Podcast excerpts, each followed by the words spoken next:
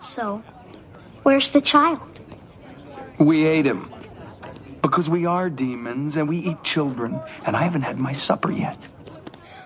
Welcome to another episode of Delta Flyer. I'm Thad Haight, I'm um, Stuart Hollis. and this week we're going to talk about Time and Again. Time and again. Time and Again. So our synopsis, and we're going to take it from memory alpha because TV Guide they let us down so often with Stargate Weekly. Uh, hey, by the way, we have another podcast, Stargate Weekly. Check us out. Uh, so from memory alpha, while investigating a massive explosion that destroyed all life on a planet, Janeway and Paris are swept back a day in time where they must prevent the explosion. I mean, that's a pretty fair explanation of what happens. Yeah, more or less. Um, yeah, Yeah. So, this episode starts on the bridge of Voyager, as so many do. as so many do. And Paris tells Janeway they're approaching a new star system, and then he goes up to have a creepy conversation with Harry. All right, it's not that creepy. It's Paris is asking Harry to be a bro. Okay. So Paris goes up to Harry because we're the only humans out here. People are going to start coupling off, and the Delaney sisters are twins, so it has to be a double date, and I need you to come with me. And Harry gives some boring reason about like recalibrating his sister diagnostics or something. and that he has a girl back home who is apparently doesn't know he's still alive but is going to wait 70 years anyway Uh, Right, exactly. What is that? That's just unreasonable. You can't ask someone, you can't expect someone, because obviously he can't ask her because he's 70,000 light years away. He can't ask her to wait for him, and if he did, he'd be a terrible person for doing it. You can't ask someone to wait 70 years for you. yeah I'm completely on board with Tom on this one. Let her go, let her get married, be happy, have kids, all that jazz. sure but that doesn't necessarily mean that kim needs to go out and be with the delaney sisters Kim doesn't need to be with either of the Delaney sisters. Kim just needs to be there and be a bro for Tom Paris, while Tom Paris tries to get with one or both of the Delaney sisters, and he, you know, with his light, sp- like, with this approaching women at warp speed yes, that. they must be in visual range Well, they're not yet because Harry won't tag along. so there is a little bit of weirdness there though because why does it have to be a double date because they're twins. This is not. This isn't hard. Although that said, if they do, they are twins who work on the same ship in the same department. Maybe they really do do everything together. do do. But okay, you know, at the end of the day, this is why Harry is still an ensign. If he's not willing to help out a fellow officer in need, if he's not willing to put aside his inner static or whatever it was diagnostic toolkit, then you know what? Fine, sit behind your silly console forever. Play your clarinet. Harumph. Yeah, there is that. It is a translator diagnostic. Thank you. So, right about then, there's a shockwave. Everybody shake. Indeed. And we see Cass waking up and clutching her head, so she presumably had some sort of telepathic thing. Yes. now we learn that it is there was a wave of polaric ions. Yes, I am willing to wager that this is going to be the first and only episode in the history of Star Trek that mentions polaric anything. You would be correct, which is impressive because it's impressive for Star Trek because Star Trek loves its technobabble, but usually they do repeat stuff. And in this case, no. Polaric ions, despite the fact that everybody talks about them like they're this thing that everyone knows about, never get mentioned again. Ever. It- So something that got me just before we find out about the polaric ions. By the way, did you know that polaric energy is bad and dangerous and polaric polaric polaric polaric? Polaric? Polaric. Uh, once Tom gets back into his chair and Janeway stops clutching one of the consoles, she's saying, Mr. Paris, can you identify the source of the wave? Why is it the helmsman's job? That should really be Kim's job, but maybe he's still running that translator diagnostic. Well, no, he's busy reporting there was a minor hull breach on deck three and it's already been sealed. He's, he's all wrapped up in that problem. Minor hull breach on deck three contained. Shields are holding. But Kim or Tuvok would both be more that job than Paris. They need to they need to sort out who does what on this bridge. Unless maybe it's because since Paris is doing the navigating, he knows where all the st- stuff in the area is. Are you telling me the helmsman is also responsible for navigating the ship? That's ridiculous. That's no way to run an operation. Well, there is no separate navigator. You have to toss. Is the computer navigating? No, because the, the helmsman definitely sets courses. Because, you know, Mr. Paris set a course for home. Okay, so we find out about all that polaric energy and how bad it is, and they're scanning the big old M class planet that's at the source of the polaric Mm-hmm. shockwave. And Chakotay is telling us that he's detecting a global aqueduct system. What? Why would they be like? Why would you have a global aqueduct system? Yeah. Why would you even have a global water system? I don't even. Know. You would think that would be much more, that would be a regional thing. Yeah, I don't even know if like you could even have. I don't even know if you have like statewide water systems. Ah, Maybe, maybe. but I, I don't think so. I mean, there has to be a way. You have to, to some degree. There has to be some sort of way of getting water from large freshwater bodies down into a state, right? Or do you think it's all regional? I think it's most pretty much all regional. At least around here, it's regional. I mean, like fluid dynamic questions. Yeah, sure. I know, like I don't know, like twenty different engineers or something. They could all answer that question. But where does water come from? I don't know. Well, when a hydrogen and an oxygen atom love each other very much. Oh, I'm sorry, when two hydrogens and an oxygen. Oh, kinky. Yeah. So then they send their first away team down to the planet. Yes. Oh, we did. We skipped over the fact that Neelix is useless. Oh yeah, no, he is. Mr. Neelix, do you know anything in this area? Well, I don't know. Though to be fair, in Neelix's defense, since this is a pre-warp civilization, he would have no reason to know the people in this area. Yeah, they're not just pre warp; they're pre putting things in space. Yeah. Because Chakotay was also saying there were no satellites detected Right. long before humans were warping Star Trek canon. We were throwing crap up into space to spin around for however long. About a hundred years before, yeah. I mean, easily. I mean, what when when was warp drive developed? Uh, like 2060, 2063, I believe. Yeah, then almost exactly 100 years. Like yeah. slightly more than a hundred years, but yeah. I mean, that feels like a big step, just in terms that we went Wright brothers to putting a man on the moon in 65 years, and then having to wait another 100 to get warp drive. That's a little that's a little lame, but oh well. Yes. April fifth, twenty sixty three. Then yeah, about 100 years from 110 maybe from Sputnik. Yeah, it was in the fifties. Yeah. So yeah, we got you know we have that to probably look forward to in our lives if we don't die in World War Three. So I gotta tell you, in addition to Neelix being useless as a guide, I also was not really happy with how he dealt with Kess in her post. Just run along, sweetie. The the the grown ups are talking. No, not that, but that he's doing this kind. like, He's trying to reassure her about her telepathic episode, Mhm. but he's just not really doing a very good job with it. And he also is like almost gaslighting her in the process. It's like maybe you didn't really do this. Yeah, like you know, oh well, you know, you were asleep when the shockwave happened and it jolted you awake, or well, no one believes those stories about your people being telepaths, or telepathy is actually this, not this other thing you experienced. Okay, forget sort of. He was act- he was actively gaslighting her. Yeah. Well, I don't think he was doing it out of any sense of like he probably didn't believe that she was really doing it. Gaslighting is done maliciously to try to make someone believe something that's not true. If you don't think it's true, it's not gaslighting. If the if the gaslighter also belie- believes their So, so yeah. So, what do you call it if someone, you know, like, like walks like a gaslighter, talks like a gaslighter, but doesn't quack like a gaslighter? yeah, I don't know, but it's not gaslighting. Okay, then we're back to sort of gaslighting because from all outside appearances. Yeah, no, I get what you're saying.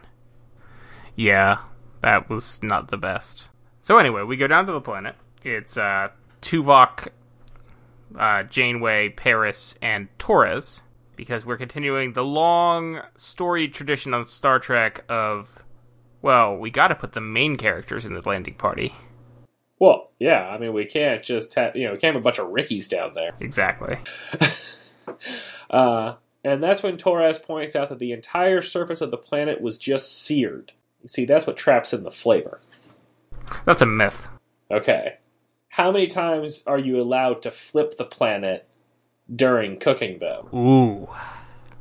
As few as possible.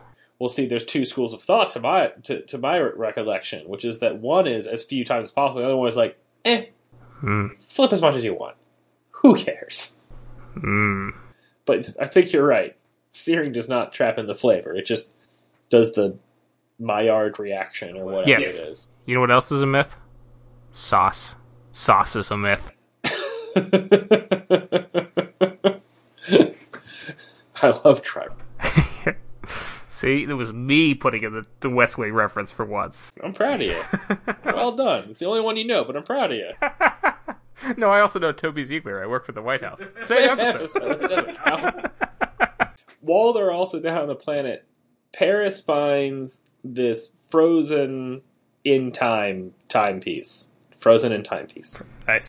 And it's a digital like That still shows the screen, apparently, but it's frozen. and the, I forgot to write it down every time I watched the episode. But it was like four hundred something was the first 4012284. Okay, thank you. And that's that matters because later something else is going to come up. But it's just it's just weird that it's frozen in time like that.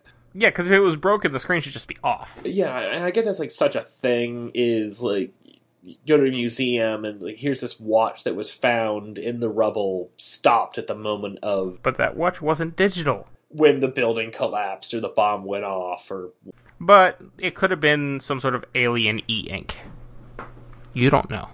It didn't look like that. It looked like standard 90s digital alarm clock. do you think it was polaric e ink? P ink? Gross. Yeah, that was gross. Okay. They're not octopi. That's actually wrong. It's octopodes. And I think that's also wrong. It's squid that do it. Yes. no, octopus actually also. Oh, they also have ink? Yeah. Okay. But it's not octopi because it's a Greek word, not a Latin word. So it's octopods. Octopod, octopodes would probably be the Anglic- anglicization of it, but octopodes would be it if you were ancient Greek. This has been a rousing episode of Octopus or Not Weekly. And I probably butchered that too, so if you're an ancient Greek, feel free to write in and tell us how wrong I am. or a Minoan, yes. Well, Minoan is an ancient Greek, so And then And then uh, Tom Paris uh, goes to put the clock back and suddenly is transformed to a bright, sunny area. But strangely enough, the window where you put the clock back is still broken. I had not noticed that. But did you see that he took a little jump to the left? Did he? Yeah, and then he takes a step to the right.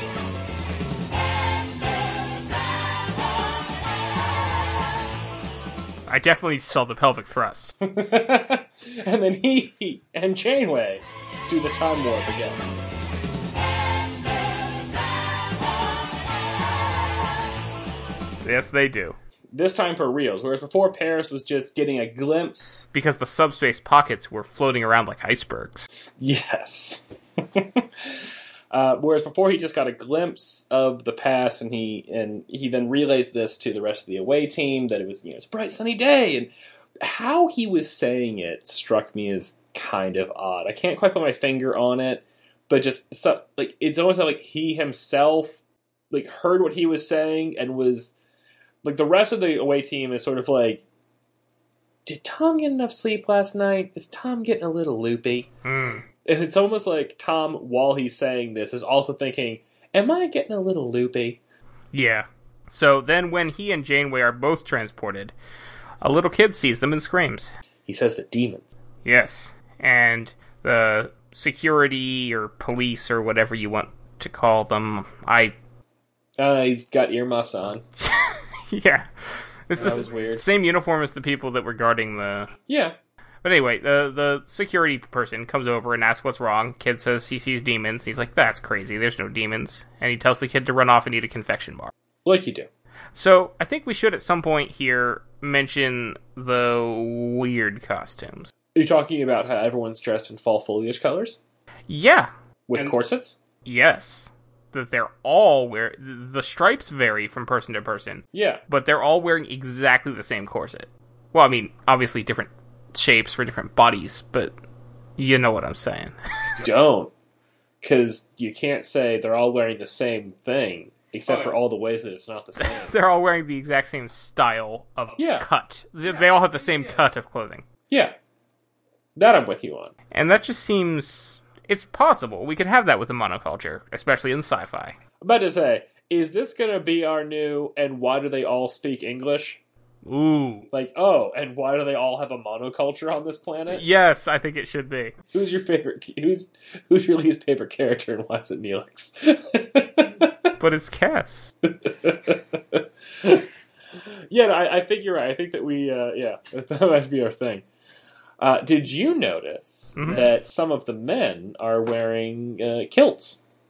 Effectively, uh, I mean they're not pleated, but they're wearing Yeah, but they're but they're also wearing leggings. It's sort of like an apron almost. apron. Well, no, because it goes around the back, so it's it, it's almost similar to um, They're wearing tunics.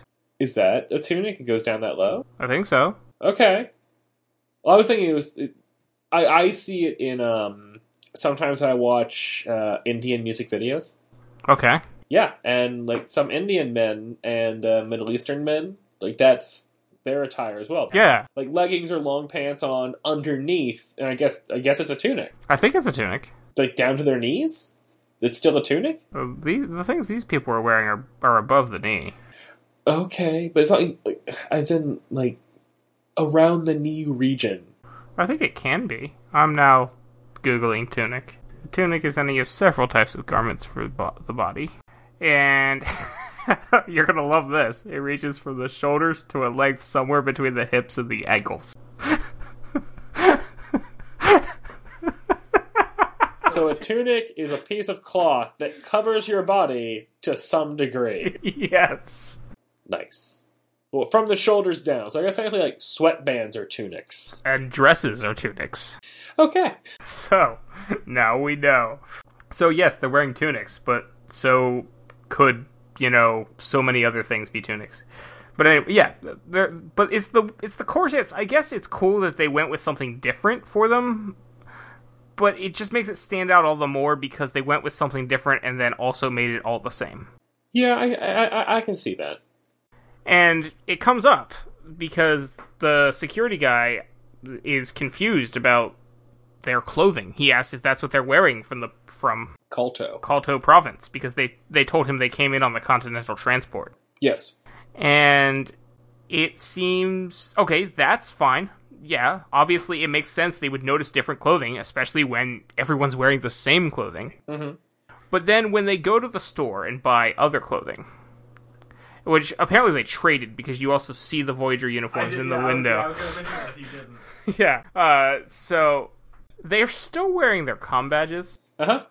No one else has anything like that or any sort of variation like that. No, they don't. Yeah. yeah, they could have at least like.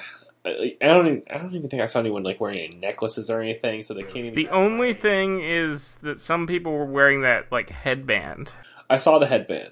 That was odd. with the two, but yeah, definitely no jewelry. So that it just it seems like the com badges sort of stick out. Yeah. Now, just before they But they did manage to hide their phasers. in their little purses. Oh yeah, they did. Yeah, Yeah, their little purses. they do have little purses. They could have put the com badges in the little purses Yeah, but how would we know that those are our Starfleet heroes? because they're played by Kate Mulgrew and Robert Duncan McNeil. Which one's which? I can't tell without the com badges. Uh, and Jamie let her hair down. It's all confusing. so I think it was just before they swapped out their clothes that Paris has the clock conversation. yes. So with the with the clock conversation, he goes up to the guy, the the storekeeper, and the guy's like, "Oh, you're looking for a new timepiece?" And so first of all, their shops are weird. So they have this outdoor display case, but the shopkeeper's like hanging out outside. I don't Does it Yeah, have a stall or something? it seems a little strange. and it like, unlocks the display case to pull out the one time piece inside the display. ca- And the case is clearly like an enclosed. It's not like part of a larger store.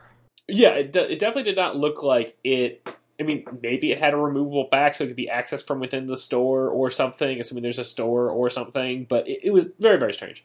Anyway, so he pulls the clock out, and Tom does this bad job of being like, I don't know how clocks work on this planet, but I'm actually from this planet, so I don't know how clocks work. It's like, well, they work the same here as they do in Kalto Province. Oh, do they? Explain them to me anyway. So we have rotations, intervals, and fractions. Yes, and what does the time read? 371 for rotations, 20 intervals, 80 fractions. Okay, so it was 4, 10, 22, Yes, something. it was 410 and 22. Okay, Or 400 something. 401? Yeah. 401, 22. Hold on. Oh, I had, I had, it was 401, 22, 84. Okay. So it's like and he he's like, okay, cool. And like that's the like that's the whole conversation is like this is rotations, this is intervals, this is fraction. Mhm. And he goes back to Janeway and says, If I have this right, it's gonna happen tomorrow. What? Yeah. So first off, how do we know, how do our intrepid heroes know how long a rotation is? That doesn't matter. Oh, I guess it wouldn't n- now, would it? No. Because what really matters is how do our intrepid heroes know how these people actually track time? And how do they break up time? And hold on, if we're doing rotations, wouldn't that actually say that there's 30 days? unless they're being wrong and doing rotation to mean revolution. Ah, So each revolution's a day. okay. The Earth is revolving on its axis, Mm-hmm. and each time it revolves is a day. Yeah. Each rotation around the sun is a year. Right. A month is just a month is arbitrary. A month is nothing. Right. A week is arbitrary. A month is well, t- a month is close to uh, a lunar phase, but not quite. Like you know, and based on lunar phase makes it slightly less arbitrary, but still pretty arbitrary. Mhm. like the only thing that's not completely arbitrary is to say when the sun gets back here tomorrow we're going to call that a day Yes. that's still sort of arbitrary but it's like less than the rest of them but we don't have any of that information Right. and how are we supposed to know that they just like count up ad infinitum Mm-hmm. How do we know their numbers work the same as ours? Uh, right. So what and and what the heck kind of timekeeping system is this? Where today it's going to be like 350 through 380 ro- uh, rotations and then tomorrow's going to be 381 through But how could it be more than one rotation per day? uh, that's just a word they're using. That's not important. What's more important is just the idea that it's like this who who keeps time this way? These people. These people are wrong. That's why they blew themselves up. We're Except they didn't. getting ahead of ourselves. Or are we? That's another thing I want to talk about. The time travel in this one was whacked. Yes. This is also the second time travel episode in three episodes. well, that's going to be like a running theme in this one. I mean, not nearly as bad as Enterprise. No, not quite as bad as Enterprise. Voyager's where we first get the hints of the Starfleet of the future and, the temporal, prime directive. Yeah. That's true. Yeah. Which is basically like their replacement for Q. Except they also have Q. I forgot all that there was Q in Voyager. yeah. Anyway, so after the whole clock thing and them changing out clothes, Yes. We're back on Voyager. Yes, we are. We're in the ready room. And we have all sorts of techno babble. All the techno babble. It's not the ready room, it's the conference room. Whatever. And we find out with Polaric Shockwaves, it's about the codes. Yes. And Harry goes through this whole long spiel about so as soon as we locate and isolate a polaric fracture, and we polarically scan the polaric fra- fracture, we will pull a crack open the polaric fracture Wait, is it a polaric fracture? Yes, and then like a couple other polaric steps in there in the process as well. And then there's like a brief conversation, And then Tuvok says, So how do you propose we do that? And Kim replies, We have no idea. And up until that point, it felt like Kim was going through Starfleet standard operating procedure for when your crew people are trapped on the other side of a polaric shockwave cone. Hey, you don't know. That might actually be. Well, maybe it is now. Maybe it's the Kim maneuver now. Oh, God. But like he goes through this Eh, whole it's still thing. better than the Riker maneuver. Commander, if one of their weapons hits that gas. It's our only way out of here, Mr. Daniels. I wouldn't be surprised if history remembers this as the Riker maneuver. If it works. yeah. He goes through this whole thing, like all these steps they're gonna do, and then it's like, how are we gonna do these steps? I don't know. Well, So then we go to sick bay, where Robert Picardo is, well, his usual Robert Picardo self, and the doctor is scanning Cass and discovers that her brain is not on file and learns that they joined the ship mid voyage and that there's an entire new crew as well. Well, a- a- another crew has joined them as well yeah. and he goes to talk to Captain Janeway about this and learns that she's disappeared on a planet.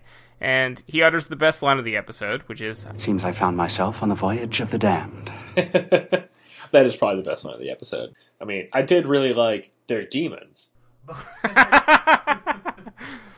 "What about we are demons? We eat kids for breakfast, and I'm hungry." Uh yeah, no, I, I actually really liked the uh the the the sick bay sequence.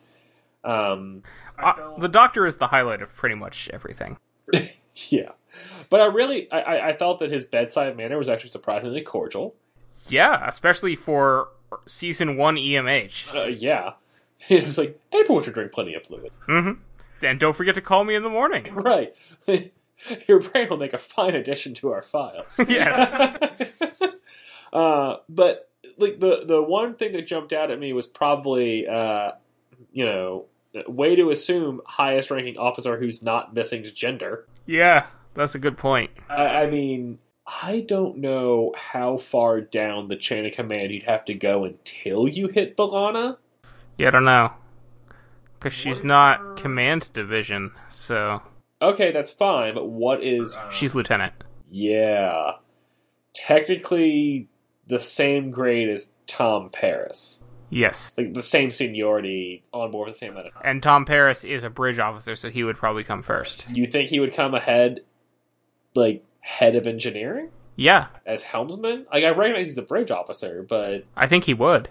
uh, maybe.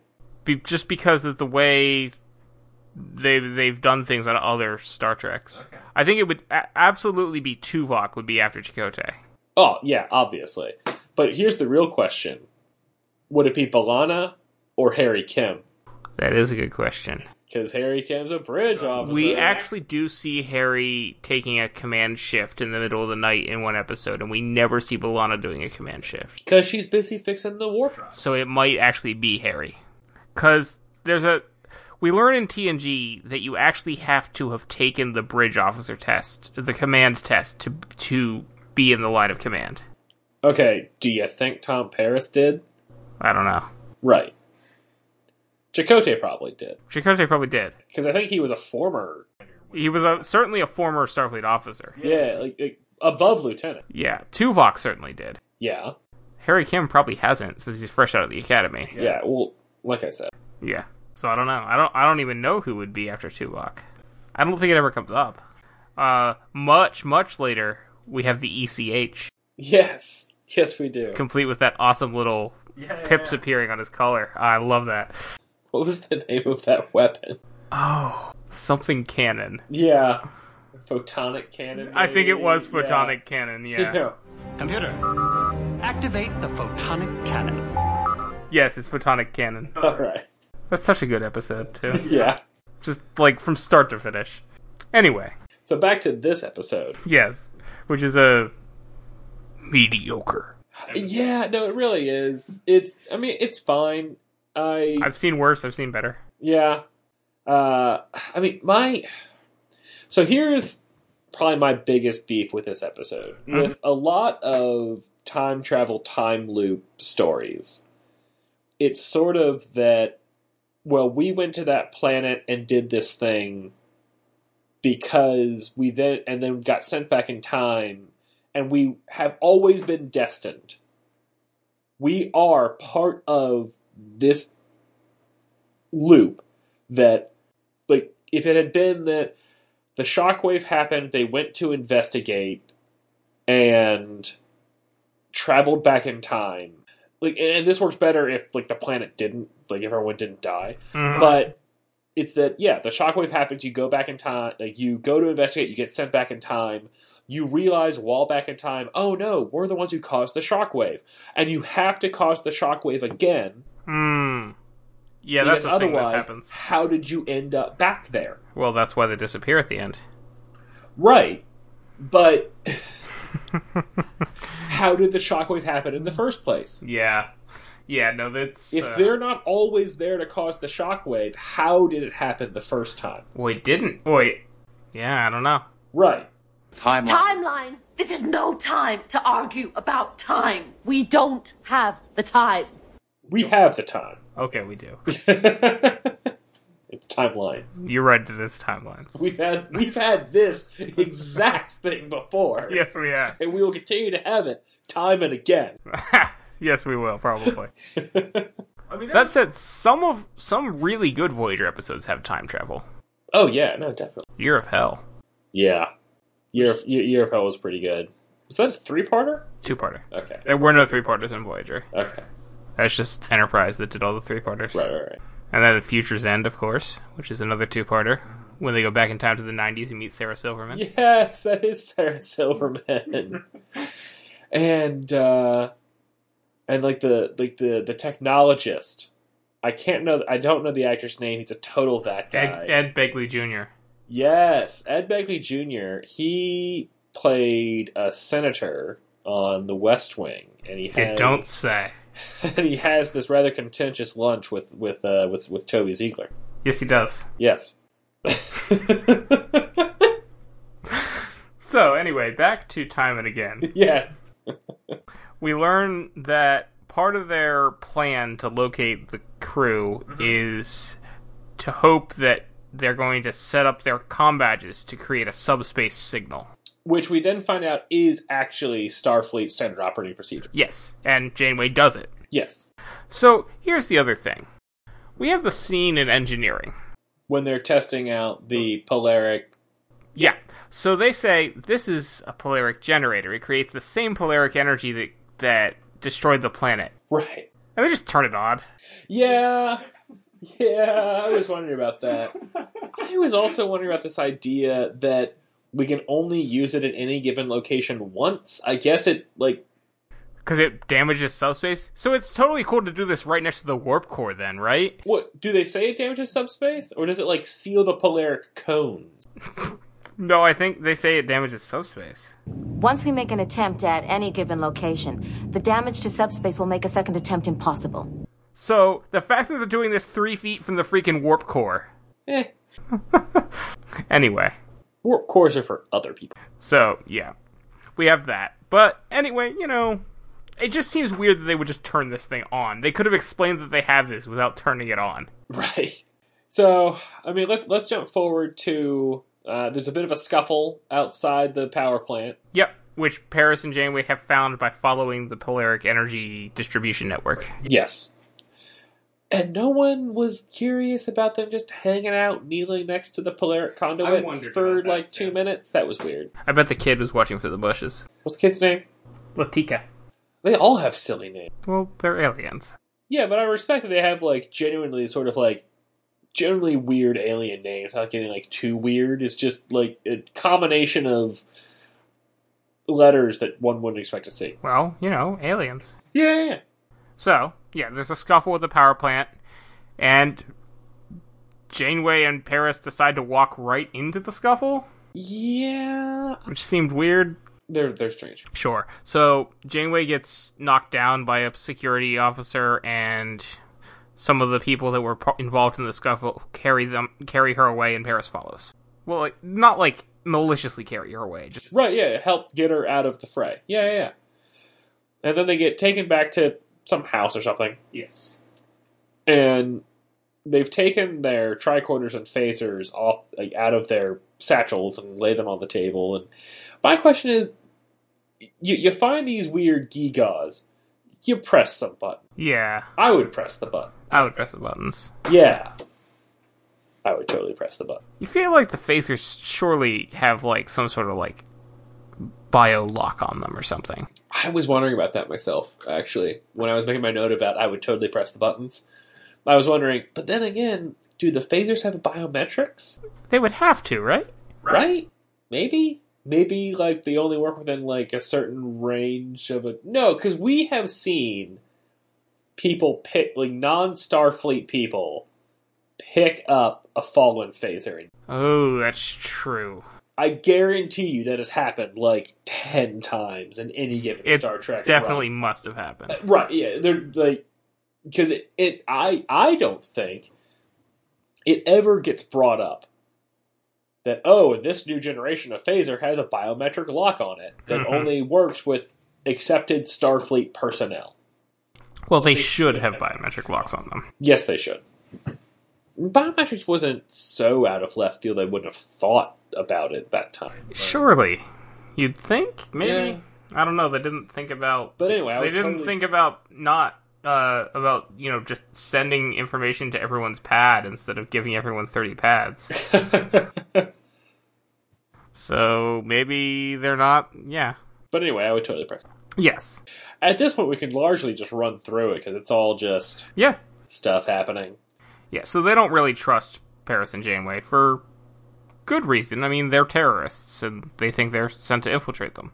They being the people who have taken Paris and Janeway hostage. Not, Paris and Janeway being Right. terrorists. And speaking of them being taken hostage, how wooden and ridiculous was Janeway's "I am a hostage"? Oh god, delivery. yes. That so, was yeah. yeah, So they the reason they think they are secret government spies is because they scanned them and discovered that they are laced in enough polaric energy that they either were in the polaric power plant yesterday or were present at a polaric disaster worse than any the planet has ever seen. Well, they're not wrong. They are, in fact, not wrong. So then we cut to the the surface in the future, and Chakotay, Kess, Tuvok, and Torres are back on the planet, and they find mangled com badges. Yep. Because apparently, when a com badge gets badly damaged but not destroyed, obviously, Yeah. it emits some sort of. So why didn't they detect this the first time they were on the planet? That's a good question. And you can't say it's because they weren't there yet, because Janeway and Paris hadn't gone back. Because if Janeway and Paris had never gone back, the planet never would have been destroyed in the first place. We've had this conversation, Right. So it couldn't be like a time paradox thing where they were they weren't there because of. right? They weren't looking for them. I feel like this would be the sort of thing that would just like show up on a tricorder, Ah, or should be. Should be. Yeah. Anyway, while they're in the room where they find the mangled com badges, Kess senses Janeway's presence and says "Captain," and Janeway hears her for a second. right, because it travels through a polaric cone. Yes. And they try to open the they try to open a hole.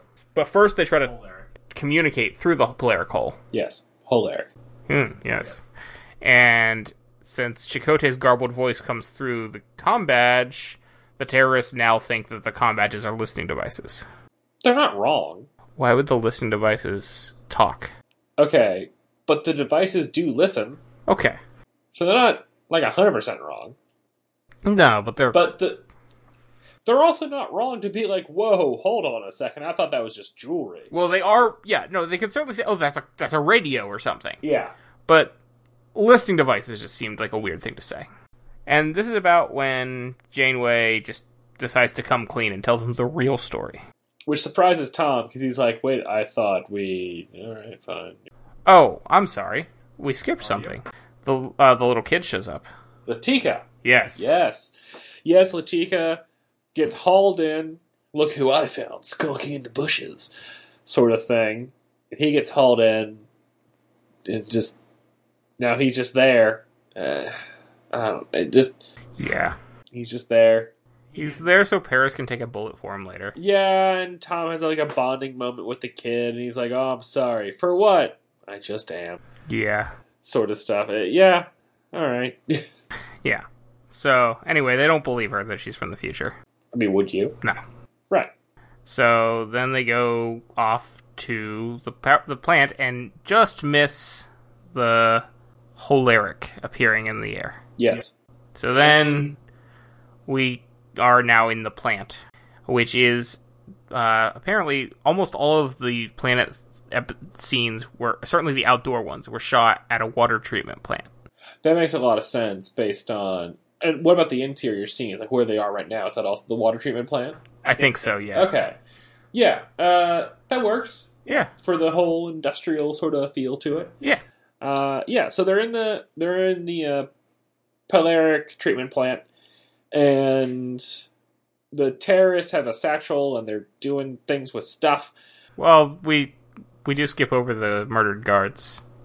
You're skipping over the murdered guards here. Yeah, whatever They murder some guards. they do, and I suppose that Tom gets shot like Tom, a little Oh, yeah. bit in the process. because Janeway tries to tell the guards that she's a hostage. Well, she does tell the guards she's a hostage. It just I doesn't. am a hostage. it just does not go as well as she might have hoped it would. What was she expecting them to do? Like they basically did what she was expecting them to do, just slower. Yeah. I'm a hostage, and they started reaching for their guns, but the terrorists were quicker on the draw because the terrorists were already prepared for Yeah, the terrorists run into the power plant and tell Janeway that the guards' lives are on her hands. Or on her hands. yes. Or guards' blood. Blech. something is on Janeway's hands, and it involves the guards. Yes.